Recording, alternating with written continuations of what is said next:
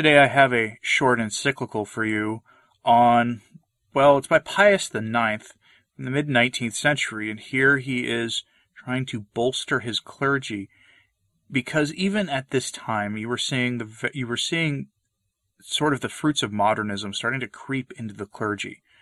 Modern errors were showing up. And so Pius the ninth writes this very kind-hearted letter to the bishops and the priests of the Austrian Empire. And a lot of this will sound familiar in a very strange way. He tells them how to hold proper synods, because they are required to have synods according to the Council of Trent. Synods in their di- in their dioceses for the for, for the you know the bishop to interact with the clergy and to interact with the laity and for, for the teaching of sound doctrine. He tells them how he the Pope, Blessed Pius the ninth, tells the bishops how to properly instruct their clergy. You would think they wouldn't be necessary at this point, but it is, and again, this will all sound very familiar. And his language is very, I think, accessible for the typical person, unlike a lot of papal encyclicals. So I hope you find this edifying. Have a blessed Saturday. Singulari Quidem, encyclical of Pope Pius the ninth, promulgated in eighteen fifty-six, on the topic of indifferentism, development of doctrine, and modern errors. To our beloved sons, the cardinals of the Holy Roman Church, and to our venerable brothers, the archbishops and bishops of the Austrian Empire. Beloved sons and venerable brothers, greetings and the apostolic blessing. It is with a special joy that we learn of your willing response to our wishes, and those of our dear Son in Jesus Christ, Franz Joseph, Emperor of Austria and Apostolic King. These wishes were communicated to each of you at almost the same time. In your eminent devotion and pastoral concern, you met in the imperial city of Vienna to discuss the most suitable means of executing the provisions of the Concordat, which we agreed upon with the Emperor. This, illu- this illustrious and prince to conclude the Concordat, with us to protect the rights of the Church, to our great consolation, to the immortal glory of his name, and to the joy of all good people. That is why we cannot now refrain from showing you our intimate and affectionate feelings. At the same time, we thank you for showing such remarkable love for the Church by gathering in these conferences. You will thus better understand the goodwill we feel for you and for all the faithful of this empire who are entrusted to your care. First of all, let us consider the execution of that Concordat, which contains, as you know, many articles whose implementation depends especially on you. We ardently desire that you all agree and follow the same method of putting them into practice, while keeping in mind the diverse demands of the various provinces in the vast empire of Austria. If any doubt or difficulty arises concerning the meaning of some article, which we do not believe will happen, you should submit these difficulties to us. After having come to an understanding with His Imperial Majesty, we shall offer an appropriate solution. We embrace the Lord's entire flock, which was entrusted to us by Jesus Christ, with ardent love. Furthermore, our apostolic ministry imposes on us the duty of using all our powers to obtain the eternal salvation of all peoples and all nations. Our love and our ministry urge us to arouse more and more your eminent pity, strength, and pastoral concern. We do this so that you might continue to fulfill all the duties of your episcopal office with an ever greater ardor, and so that you spare no care, no and no effort to keep the deposit of our holy faith pure and intact in your dioceses. You should assure the safety of your flock and defend it against all the snares and deceptions of the enemies. You are familiar with the twisted schemes and monstrous errors of opinion which the astute partisans of impious doctrines use to lead people, especially the imprudent and uneducated, from the path of truth and justice into error and perdition. Among the many deplorable evils which disturb and afflict both ecclesiastical and civil society, two stand out in our day and are justly considered to be the cause of the others. In effect, you are aware of the innumerable and permanent damages which the hideous errors of indifferentism cause to Christian and civil society. It causes us to forget our duties to God, in whom we live and act and have our being. It causes us to slacken our concern for holy religion, and shakes almost to destruction the very basis of all law, justice, and virtue. There is little difference between this hideous form of indifference and the devilish system of indifference between the, diff- the different uh, theological traditions. This belief embraces people who have strayed from the truth, who are adversaries of the, of the Catholic faith and forget their own salvation, and who teach contradictory beliefs without firm doctrine. They make no distinction between the different creeds, agree with everybody, and maintain that the haven of eternal salvation is open to sectarians of any tradition. The diversity of their teachings does not concern them as long as they agree to combat that which alone is the truth.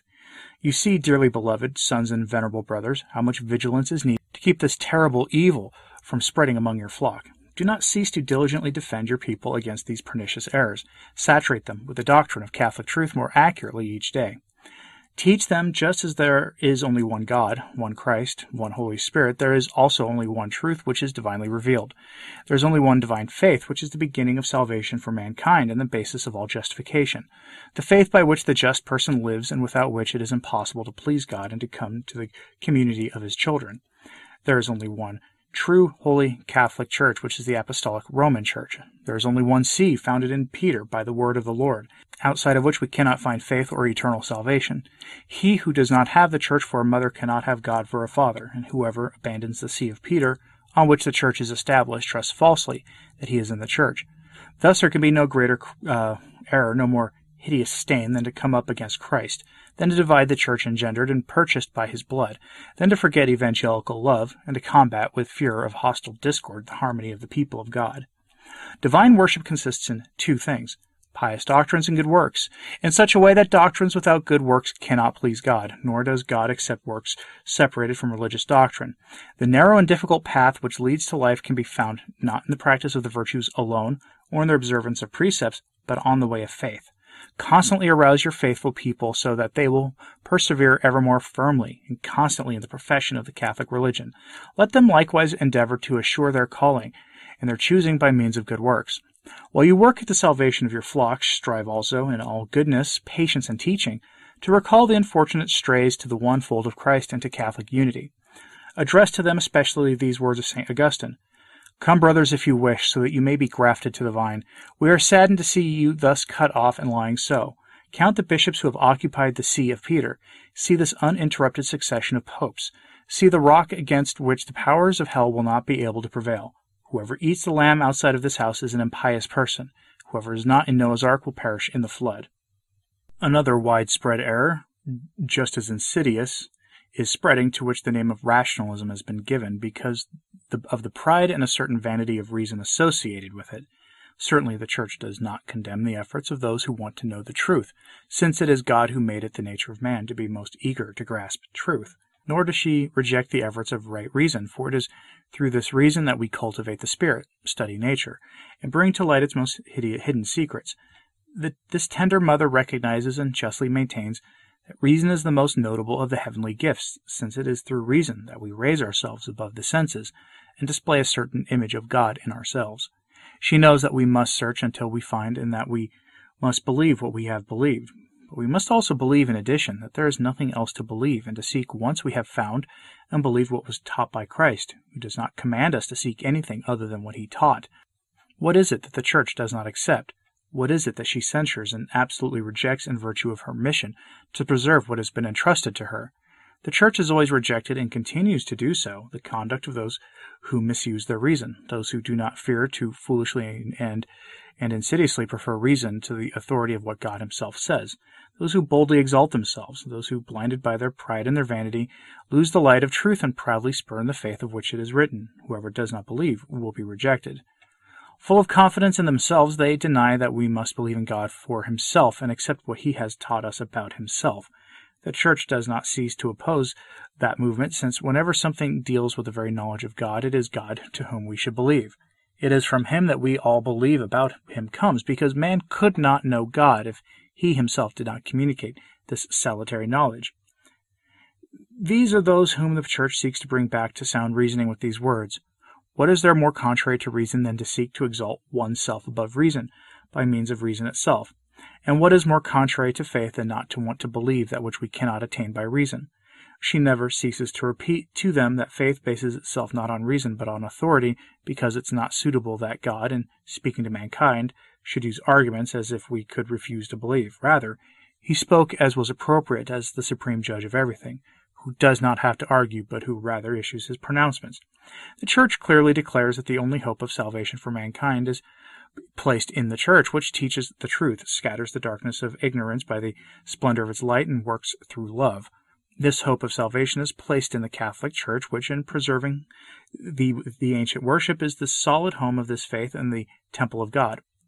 Outside of the Church, nobody can hope for life or salvation unless he is excused through ignorance beyond his control. The Church teaches and proclaims that if sometimes we can use human wisdom to study the divine word, our wisdom should not for that reason proudly usurp to itself the right of master. Rather, it should act as an obedient and submissive servant, afraid of erring if it goes first, and afraid of losing the light of interior truth and the straight path of truth by following the consequences of exterior words. We should not conclude that religion does not progress in the Catholic Church.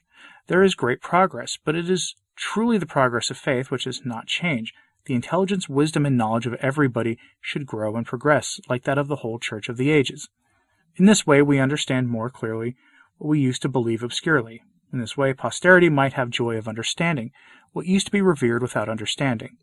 In this way, the precious stones of divine dogma might be worked, adapted exactly and wisely decorated, so that they may increase in grace, splendor, and beauty, but always in the same fashion and doctrine, in the same meaning and judgment, so that we can speak of a new manner rather than new substance. We do not think that any one of you will be surprised if we speak again about these sorrowful matters so destructive to religious and civil society. In this way we fulfill the office of our primacy and sovereignty in the faith. Nor will you be surprised if we presume to arouse your episcopal vigilance. Since the adversary does not cease to sow seeds among the wheat, we have placed in charge of the cultivation of the Lord's field. We have been placed by divine providence at the head of God's family as faithful and prudent servants, so we should not neglect for an instant to fulfill these duties which are inseparable from our apostolic ministry. Now we entreat you by your singular piety and prudence to take with wisdom and foresight the means which you believe at this meeting to be especially suitable for obtaining the greater glory of God and the eternal salvation of mankind in this vast empire. We sincerely rejoice to see the numerous faithful, both clergy and laity, animated by the spirit of faith and Christian love, and spreading the good name of Jesus Christ.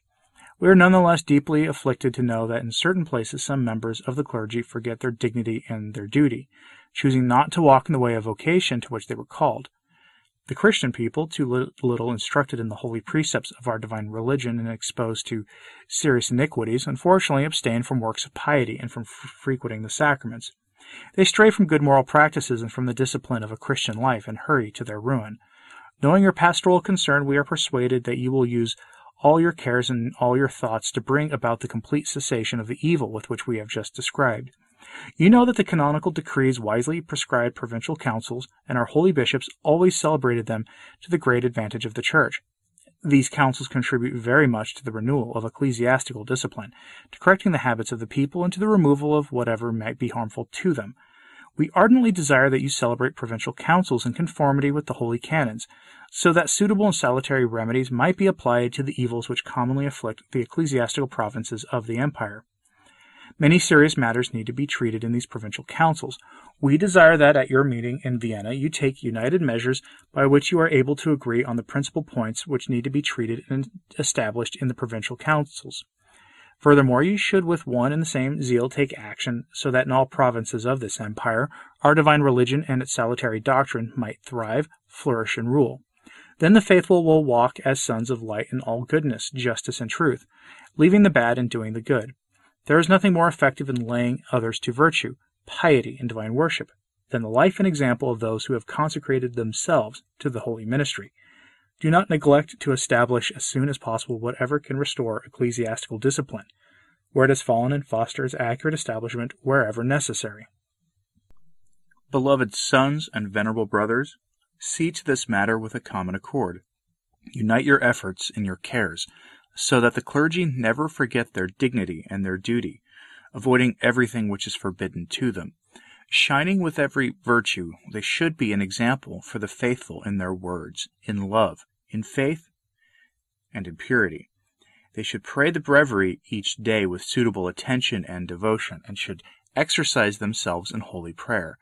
They should apply themselves to the meditation of heavenly matters, and should love the beauty of God's house. Let them exercise their sacred duties and ceremonies according to the pontifical and Roman ritual, and let them fulfill the offices of their ministry with diligence, wisdom, and holiness. This sh- they should work continually to obtain the eternal salvation of mankind, never ceasing in their zealous discharge of sacred discipline. watch with equal care that the canons and the other beneficiaries of the metropolitan, cathedral, and collegiate churches who are bound to chair duty excel in serious conduct, integrity of life, and zeal for piety.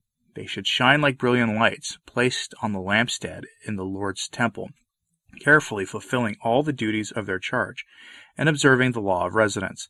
They should concern themselves with the distinction of divine worship. Full of ardor in the Lord's vigils, let them celebrate the divine lauds with attention, exactness, piety, and religion, and not with a distracted mind, wandering eyes, and unsuitable conduct. They should always remember that they gather in choir not only to render to God the honor and wish worship that which are due him, but also to implore him for every good thing for themselves and for others. Each of you knows very well how spiritual exercises contribute to preserving and fostering an ecclesiastical spirit and to retaining a salutary constancy. For that reason the popes of the past enriched with them with count countless indulgences, and you should constantly recommend them to the priests under your authority. They should retire frequently for a certain number of days to a suitable place, where, far from human cares, they can purify themselves from the stains accumulated from with the dust of the world. They should also occupy themselves with the reviving grace which the imposition of hands conferred on them, and with putting off the old man and his works, and putting on the new man created in justice and holiness. They should do this through the careful consideration before God of their thoughts, words, and deeds. They should also meditate with care on eternity, and remember the immense gifts they have received from God. The lips of the priests must protect the wisdom which allows them to respond to those who cons consult them on the law, and convince those who combat it. It is thus necessary that you apply yourselves with the greatest care to the correct and precise instruction of the clergy. Especially in your seminaries, see that an excellent and entirely Catholic course of studies flourishes, a course by which the young clerics, under the direction of approved teachers, might be formed right from their most tender years to piety, virtue, and a Christian spirit. They should be instructed in the knowledge of Latin, in the humanities, and in philosophy, free from every danger of error. Then apply yourselves to teaching them carefully, for a sufficiently long period, dogmatic and moral theology based on the Holy Scriptures, on the tradition of the Church Fathers, and on the infallible authority of the Church. Give them a solid knowledge of the Holy Scriptures, of the sacred canons, of church history, and of the liturgy. Exercise the greatest precaution in choosing books, lest in the deluge of errors which prevails everywhere the young seminarians might be imprudently led off the path of sound doctrine. You know that there are learned men who dissent from this Holy See in religious matters, and who are cut off from the Church. They are publishing the Holy Scriptures and the works of the Holy Fathers, undoubtedly with a pleasing elegance, but often, we cannot deplore this enough, in an altered condition, turned away from their true meaning by twisted commentaries. Each of you knows how much the Church needs capable ministers, especially in these times. It needs ministers who valiantly watch over the cause of God and His Holy Church. It needs ministers who stand out in holiness of living and reputation for salutary teaching, who are powerful in word and deed, who build a faithful house for the Lord. Do not neglect anything in educating the young clerics in holiness and wisdom, even from their tender years, for they will not be able to become useful ministers of the Church unless they are properly taught. Also, to more easily effect that clerical education on which the good of the Church and the salvation of its people greatly depends, seek money from the leading churchmen of your dioceses and the wealthy laymen who are especially zealous for Catholic interests. At your example, they might offer the money for you to establish new seminaries, endow them suitably, so that the young seminarians might receive a good education right from their early years. Be zealous that, regardless of gender or status, the youth of your diocese might be educated in an ever more Catholic manner. Let this be full of the spirit of the fear of God and nourished with the milk of piety. Let Catholic youth be carefully instructed in the elements of the faith and brought to a fuller understanding of our holy religion. They should be formed in virtue, moral uprightness, and a Christian way of life. Let them be kept from all the flatteries and dangers of twist twistedness and corruption. Constantly arouse the faithful people entrusted to you to greater religion and piety. Do everything possible, so that ever more nourished by the salutary food of truth and Catholic doctrine, these faithful people might love God with all their heart and zealously observe His commandments. Let them enter his temple frequently and religiously, and keep holy the Sabbath, for they should piously attend the celebration of the divine sacrifice and the holy sacraments of penance in the Eucharist. May they honor the Holy Mother of God, the Immaculate Virgin Mary, with especial devotion. They should maintain a mutual love among themselves, and persevering in prayer, they should approach God worthily, pleasing Him in everything and bearing fruit in every good deed. Furthermore, the holy missions given by suitable workers arouse the spirit of faith and religion among the people, and recall them to the path of virtue and salvation. Thus we ardently desire that you support them as much as possible in your dioceses. We also bestow great and well-deserved praise on those among you who have already introduced such a salutary work in your dioceses. We are happy to see that, with the help of God's grace, they have produced abundant fruit. Keep these points in mind so that your common action might bring suitable remedies to your common ills. Furthermore, nothing is more effective in repairing serious damage and in obtaining prosperity than the frequent visitation of your dioceses and the convocation of diocesan synods. You know that these two things which the Council of Trent especially recommended, in your concern and your love for the flock entrusted to you, do not neglect the zealous visitation of your dioceses, in conformity with the canonical prescriptions. Do everything necessary to make this visitation produce happy fruits. Above all, eradicate entirely the errors, misuse of authority, and vices which have penetrated into your diocese. Use vigilance, paternal punishments, useful discussions, and whatever means you find suitable to remove them. Spread salutary teaching and preserve intact the clerical discipline. Help and strengthen the faithful with all sorts of assistance. Win everyone to Jesus Christ. Convene the diocesan synods according to the prescription of the holy canons with equal zeal. Take the measures which you think are the most beneficial to your dioceses.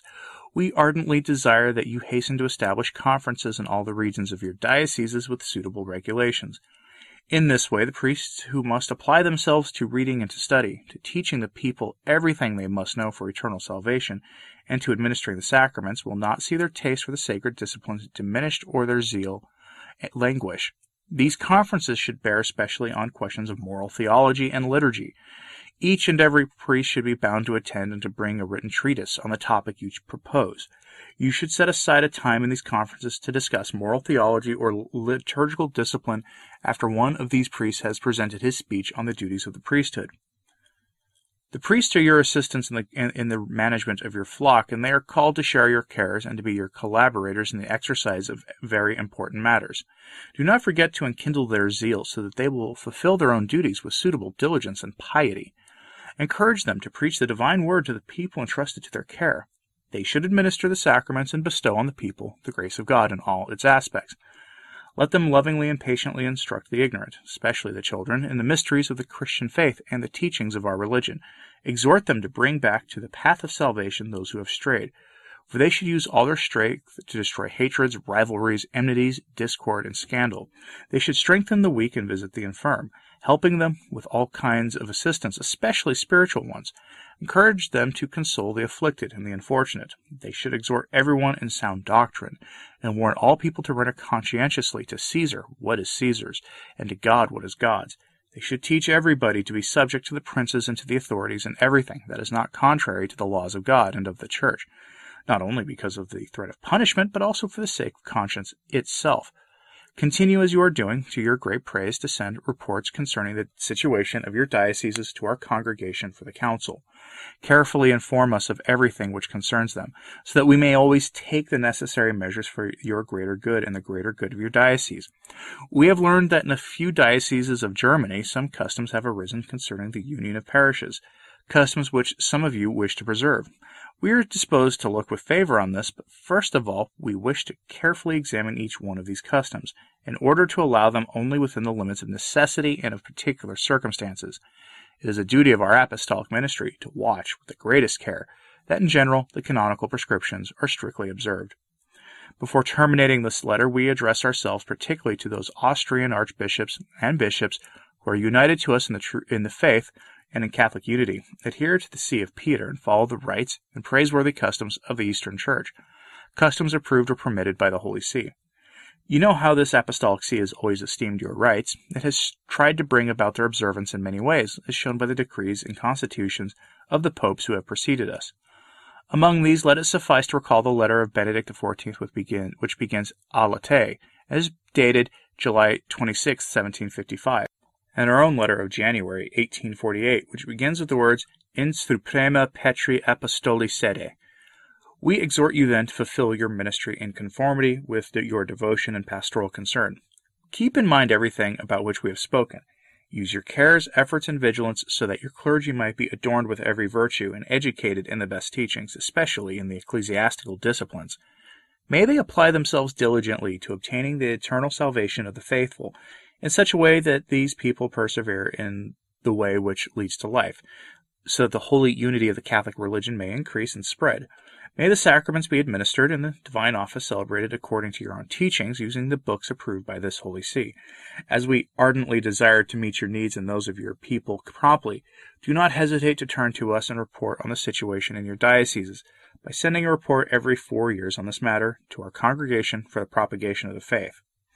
Finally, we solemnly entreat you to preserve, strengthen, and increase peace and harmony among the clergy of each diocese, both of the Latin Rite and of the Greek Catholic Rite. Thus all who fight in the army of the Lord should overtake each other in mutual affection and fraternal charity, serving in unanimity and zeal for the glory of God and salvation of souls. Dearly beloved sons and venerable brothers, these are the things which we especially wanted to communicate to you in our ardent love for you and for the faithful people of this vast empire, in considering your excellent virtue, your religious piety, and your proven fidelity to us and to the See of Peter.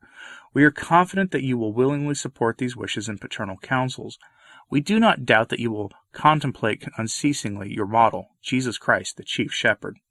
We expect you to follow in the footsteps of him who showed himself meek and humble of heart, and who gave his life for his sheep in order to lead us his example to follow. Put all your efforts into following his examples and practicing his teachings. Watch over your flock and fulfill your ministry. Seek not that which comes from you, but that which comes from Jesus Christ. Consider yourselves not as exercising a power of domination over the clergy, but as shepherds, rather as loving fathers who desire to become models for the flock.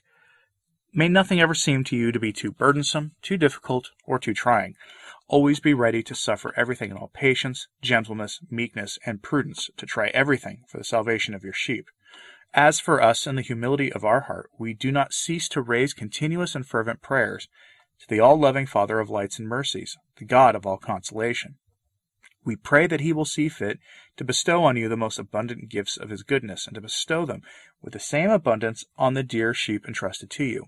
As a pledge of this divine help and as a sign of our affection for you, we lovingly impart the apostolic blessing to you, dearly beloved and venerable brothers, and to all the faithful of your dioceses, both clergy and laity. Given in Rome, at Saint Peter's, on the seventeenth day of March in the year eighteen fifty-six, in the tenth year of our pontificate, Pope Pius the ninth.